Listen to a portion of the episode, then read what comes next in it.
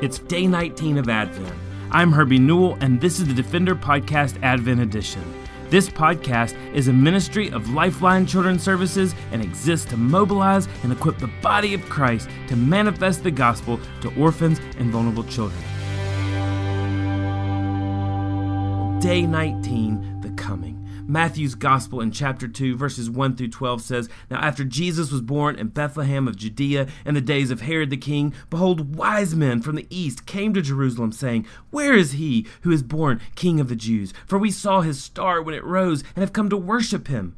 When Herod the king heard this, he was troubled, and all Jerusalem with him. And assembling all the chief priests and the scribes of the people, he inquired of them where the Christ was to be born. They told him, In Bethlehem of Judea, for so it is written by the prophet, And you, O Bethlehem, in the land of Judah, are by no means least among the rulers of Judah, for from you shall come a ruler who will shepherd my people Israel. Then Herod summoned the wise men secretly and ascertained from them what time the star had appeared, and he sent them to Bethlehem, saying, Go and search diligently for the child, and when you have found him, bring me word, and I too may come and worship him. After listening to the king, they, they went on their way, and behold, the star that they had seen when it arose went before them until it came to rest over the place where the child was. When they saw the star, they rejoiced exceedingly with great joy. And going into the house, they saw the child with Mary his mother, and they fell down and worshipped him.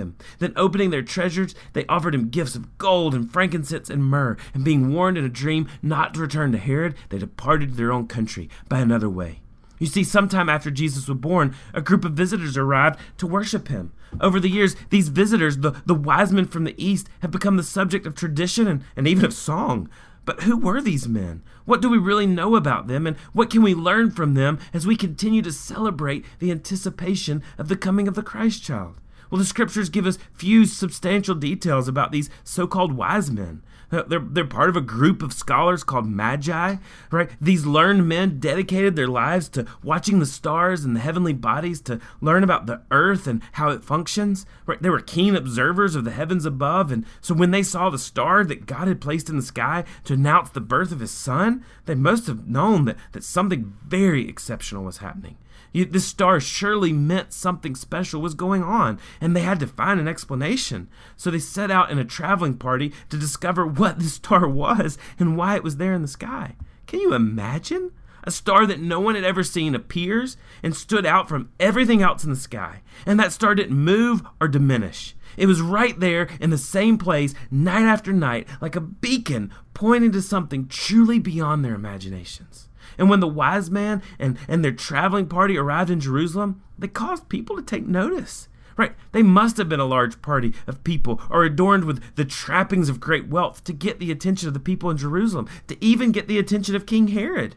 Right? Jerusalem was very different from Bethlehem. It was a bustling city full of all kinds of people from all over the world, for traders coming in and going out. So these magi must have been quite the spectacle to stand out from the crowd.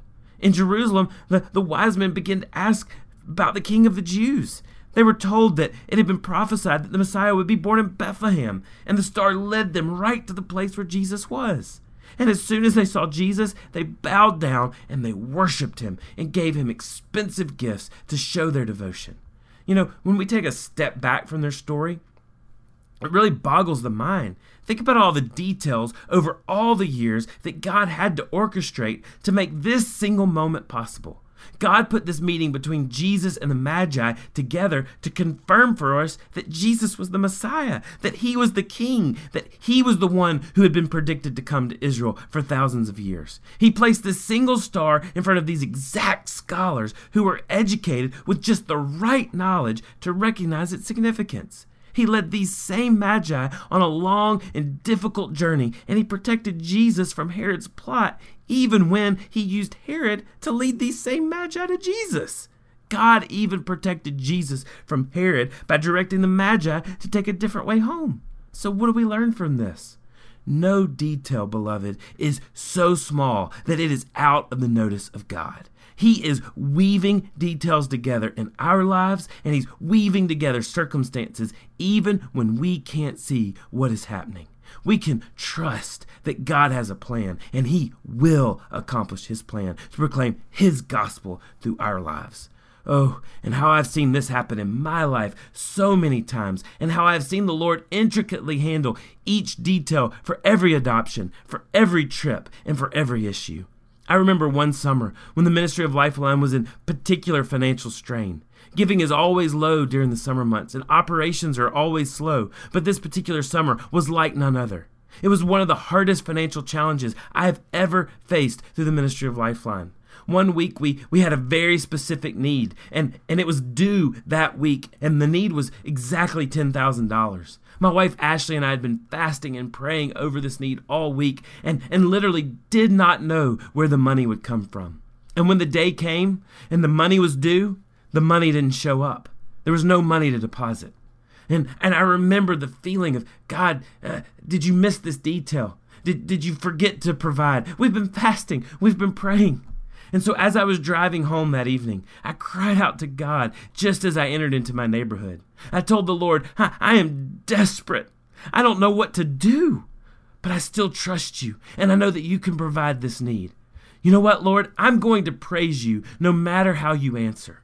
But I just need to know that you still hear me. Even if you don't answer this prayer, even if you don't bring forth this detail of the $10,000, Lord, I just need to know that you hear me.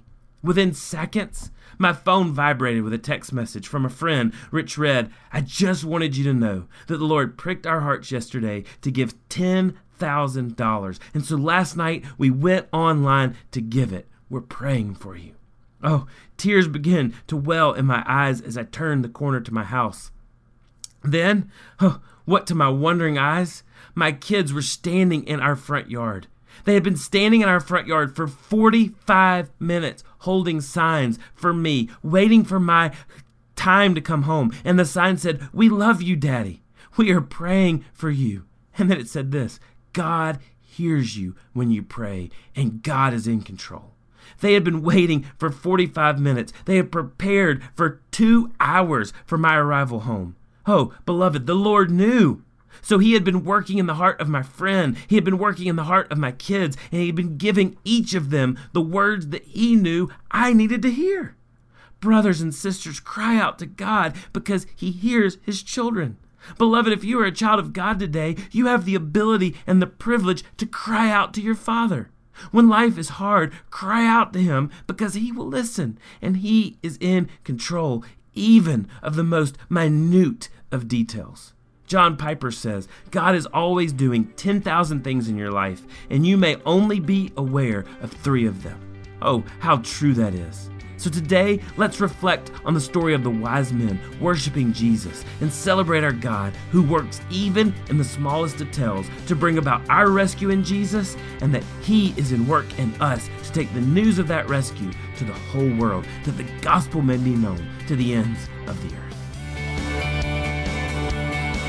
Thanks for listening to the Defender Podcast Advent Edition. Please visit lifelinechild.org backslash advent to receive a free download of Lifeline's Advent cards and join us as we anticipate the coming of Jesus our Savior. For more information or to connect with me, please visit herbienewell.com. To partner with Lifeline, visit lifelinechild.org. Follow us on Twitter, Instagram, or Facebook by searching for Lifeline Child. You can email us directly at info at lifelinechild.org.